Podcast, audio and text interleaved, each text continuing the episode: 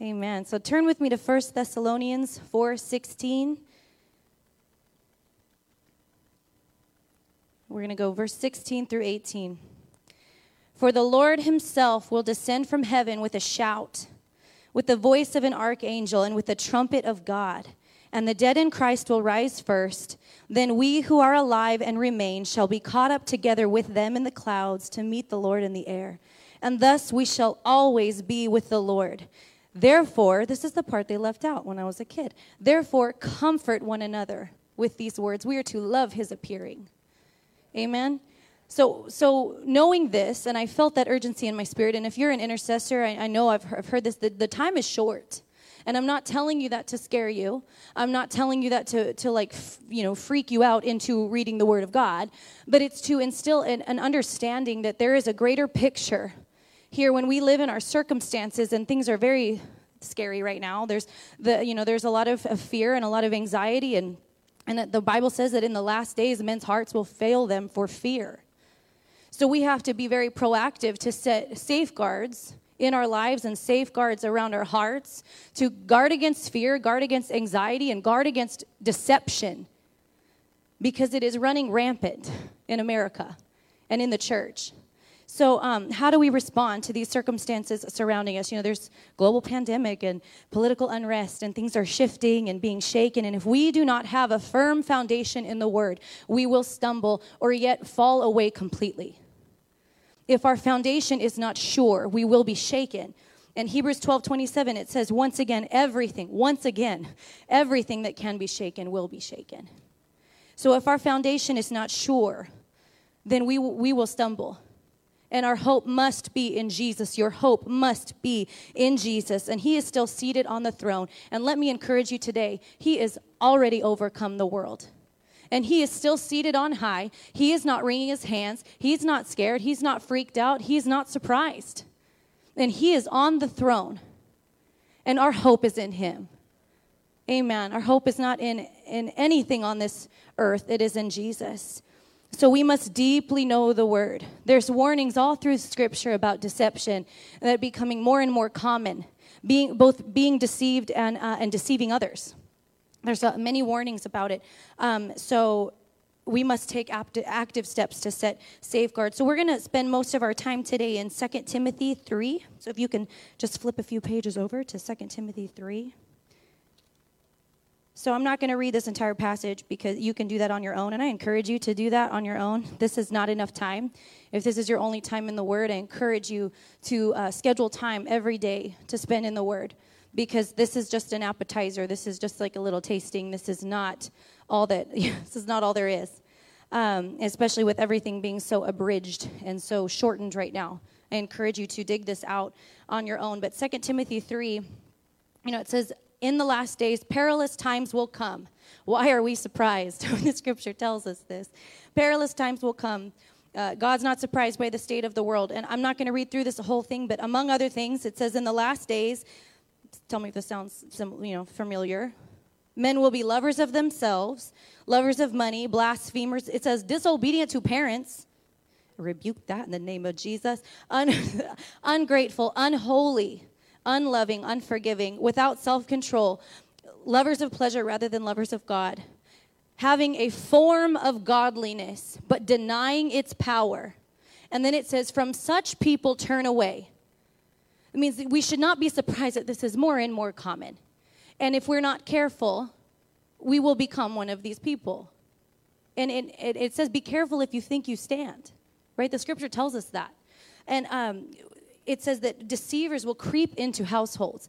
They don't come barging in, they don't swing open the door and say, Look at me, I'm here to deceive you. That's not how it happens. They creep in slowly and quietly to where, you know, small changes. It's just like if you're lost in a desert and you're walking and you just barely go off course, you know, and you're lost, just one little inch off course.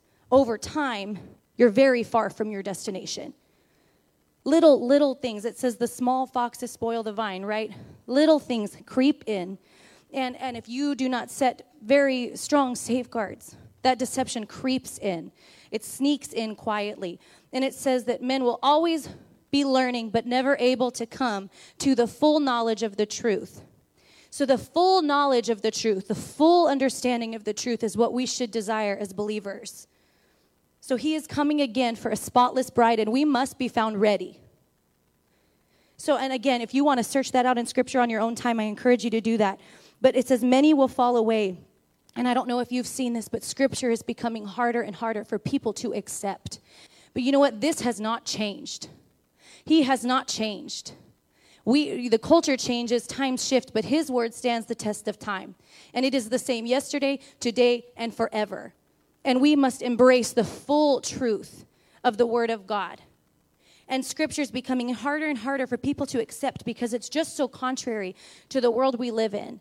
It's just so contrary to even what I'm hearing from the American church because we want to make it so relevant and we want to make it so palatable, but it's just not going to be as time moves on people, it's scripture's harder and harder. And, and people are like this, they don't want to hear it.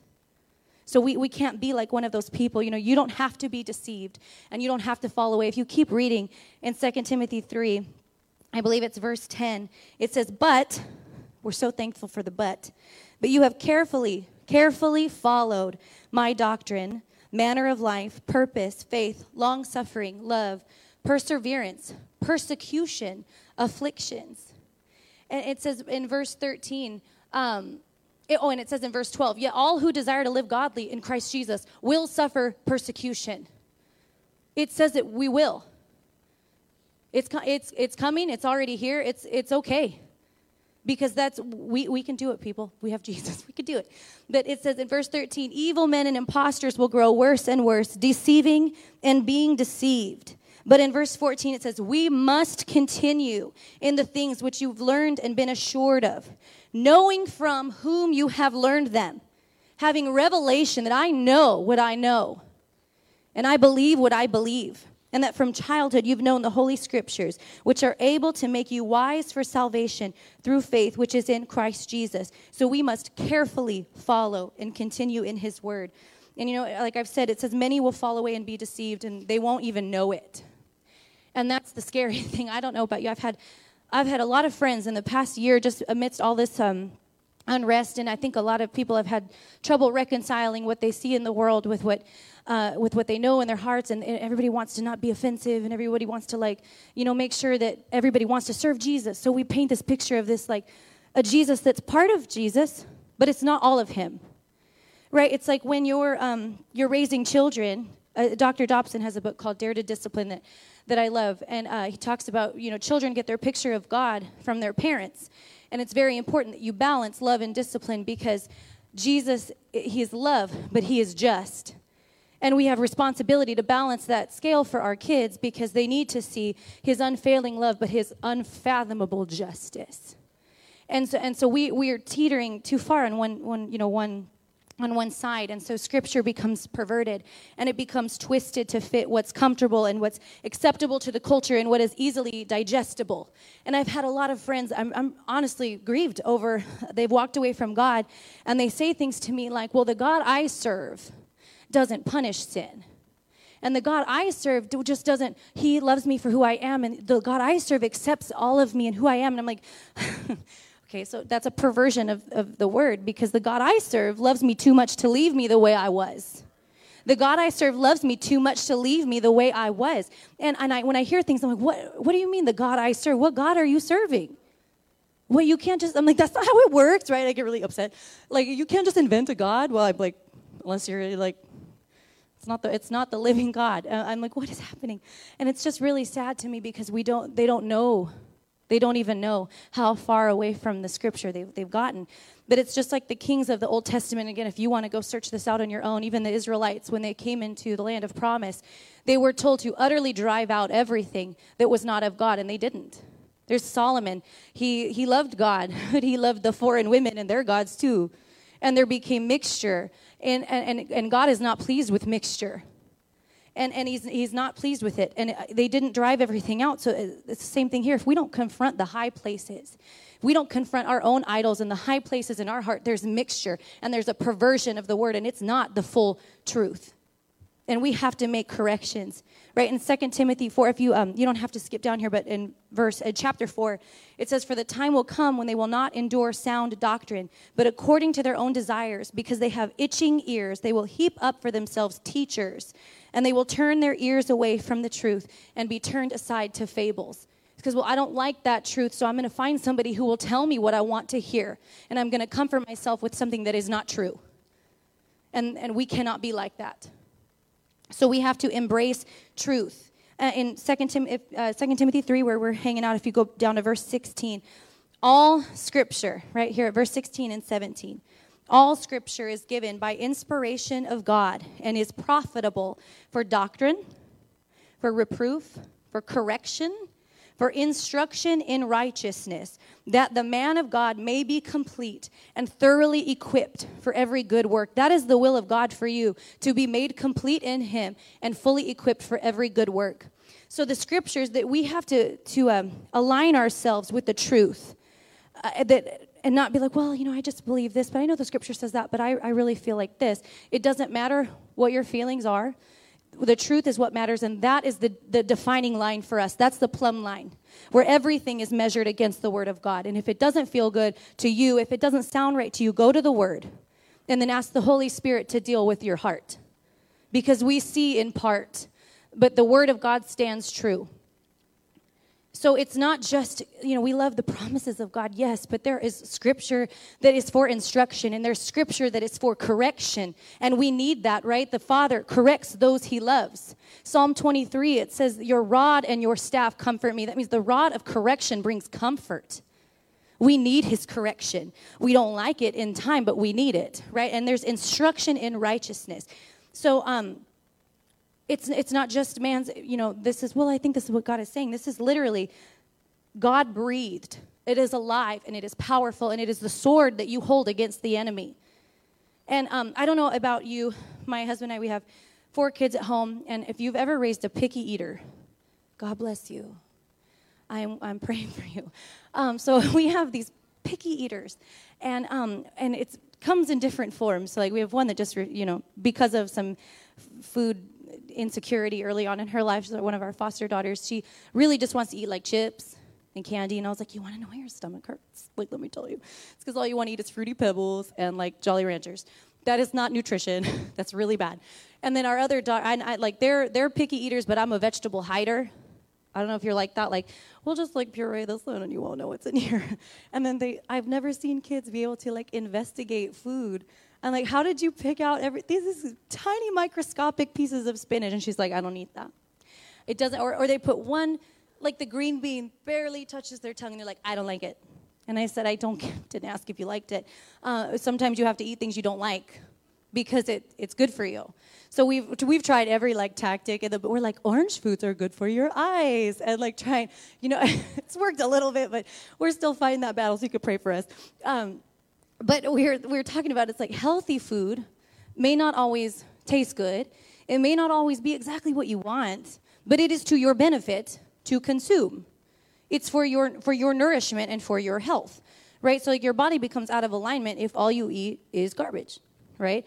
Um, like I know pizza tastes good and it tastes better than the salad right now, but like what you're, we need all of the foods. We need a balance. So we talk about this a lot with the kids, and the Lord really showed me that's that's how we approach Scripture that when we only consume what is palatable to us, we are malnourished. So when you go to the gospel, when you go to the word, if you're only consuming what is palatable to you and what is easily digestible, you are spiritually malnourished. We have to embrace the full truth. So it may not be easy to digest or easy to swallow to our Western ways of thinking. And as much as, as we, uh, we have to admit that we are, we are influenced by the culture we live in. We are we are we think like Americans, right? We love our freedoms, all that stuff, which I yes I do.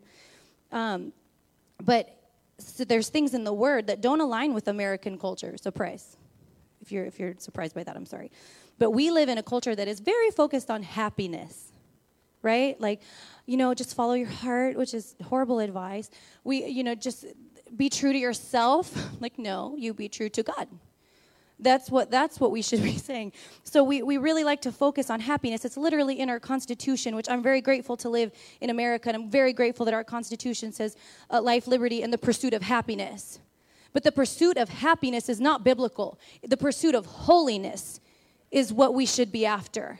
Because when we are pursuing holiness and not so worried about happiness, because happiness is fleeting, it's passing, it's very much based on our circumstances, and you can experience very high levels of happiness and very, very dark levels of sadness all in one day. Happiness is, is fleeting. But when you are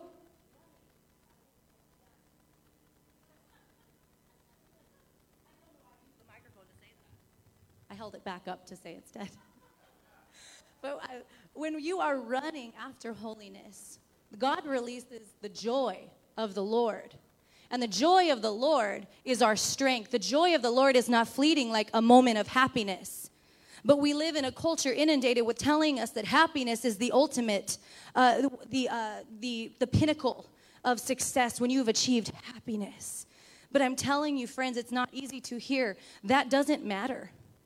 We need to be running after and pursuing holiness in all things because holiness will release the joy of the Lord over your life. And if you are struggling right now, and I, am not, you know, when I'm not talking about mental illness or, or anxiety like that, I, I know that that's real. I'm not talking about that. But if you are tossed to and fro every day with what you're hearing and you have anxiety and you're, oh my gosh, I'm fretting over every little thing, just take a look at where you're in your life you can be pursuing holiness at a greater level because God will release his joy over your life in a new way and that joy is what will sustain you.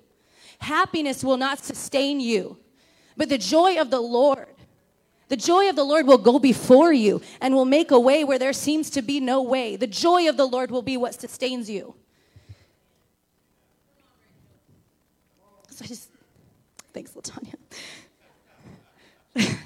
But the word says, let God be true and every man a liar. That means when you hear something that sounds really good and you know in your spirit and your discernment, you know, ooh, that's not right. It's not right. And, and let God be true and every man a liar. I forsake all of this, this earthly knowledge because it's the word of God that I'm going to define my life by. So we're going to ask the Holy Spirit, we're going to continually pray and ask the Holy Spirit to bring revelation and, and teach us as we study the word and we live according to it, like we um, said. And I know I'm running short on time. Chris told me I would. I was like, no, I just talk fast. It's fine. Um, Colossians 2 6 and 7 says, As you therefore have received Christ Jesus the Lord, so walk in him, rooted and built up in him, and established in the faith as you have been taught, abounding in it with thanksgiving. So we must receive him, but then we must so walk in him right? Salvation has three parts because we were saved when he was on the cross, when we accepted him as our Savior. We were saved, but we are yet being saved through the process of sanctification, the washing of the water from the word, all of that stuff. It's a process of being saved, and then we will yet be saved when he returns again and when we experience the glorification, right? So we, we are continually walking in him. We are to be rooted and built up in him and established. And Ephesians 5 8 and 10 says, For you were once darkness, but now you are light in the Lord. Walk as children of light, finding out what is acceptable to the Lord. It means searching it out, digging it out. What is acceptable to you, God? And Psalm 1, we know we, he, a pastor preached on this. Blessed is the man who walks not in the counsel of the ungodly. It says, His delight is in the law of the Lord, and in his law he meditates day and night. So when our delight is in his law, in His Word, we become firmly planted. We're rooted down and we bear fruit, fruit that remains. And so I, I know I don't have a ton of time, but I will just give you a few references here. Um, in 2 Timothy, if you skip over to uh, chapter 4, it says, Preach the word, be ready in season and out of season. That means when it is convenient and when it is not convenient. You preach the word when you know it will be received, like right now, and you preach the word when you know it won't be when you know you'll be heard and when you know you'll be, you know, get this from people, you preach the word. And later on in verse 5, it says, But you be watchful in all things, endure afflictions, do the work of an evangelist, and fulfill your ministry. And just to, uh, really wish I had more time. 1 Thessalonians 5 2, it says, The day of the Lord so comes as a thief in the night. Right? That's what it says. He will come as a thief in the night. It will come when you are not expecting it. It will come as a thief in the night, but then there's such encouragement because it says in verse 4, right?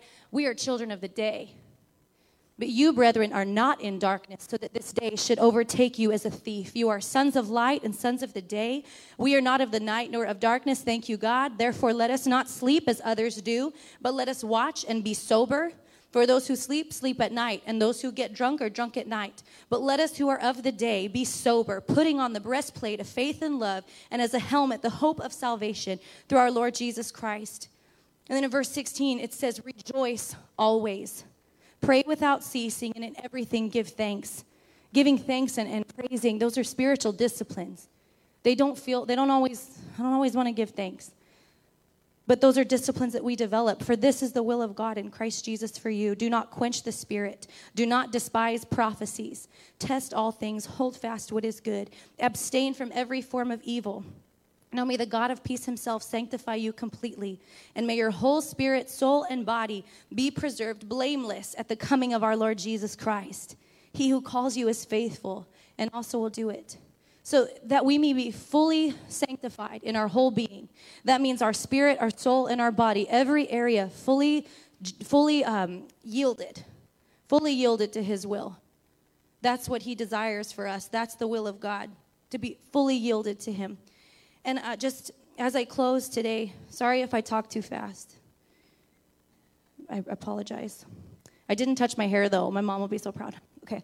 So I just pray that you accept and you fully embrace the truth of God's word, even when it is inconvenient and even when it is in just direct contrast to, to the ways of thinking that, that have been developed in you, even from childhood or, or ways that have thinking that we've adopted from the culture that even when it's in direct contrast that we hold fast to the word and we read things maybe that we don't like that we say holy spirit let god be true and every man a liar teach me you know when he when the man said to jesus i believe help my unbelief that must be our posture to god when we when we read things that we go oh that's really hard to hear it doesn't make it any less true and so we're going to press into those areas that we don't understand. And we're going to press into those areas that have not been fully revealed to us by the Holy Spirit. And we are going to love God's word more than we love anything else.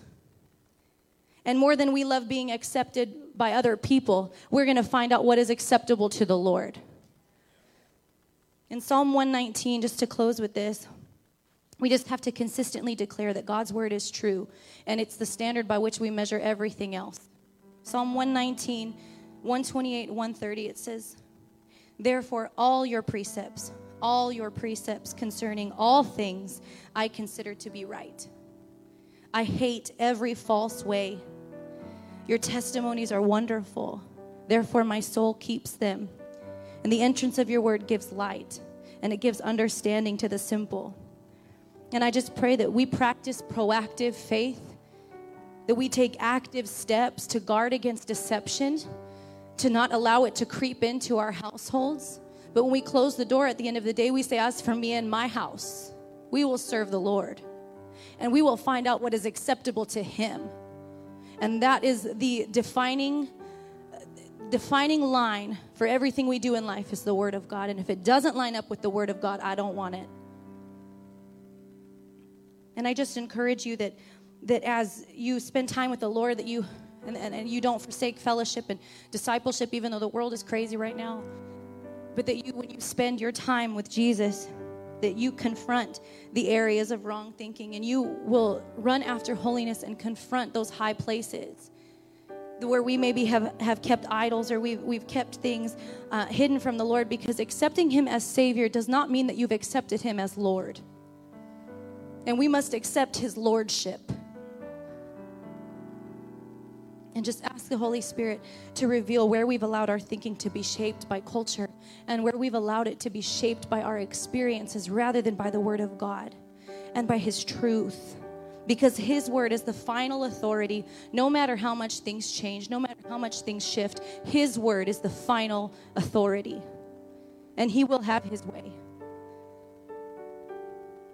So, just as He spoke and the earth was formed, He has spoken about how we are to live how we are to walk with Him, and we must be fully yielded to the authority of God's word.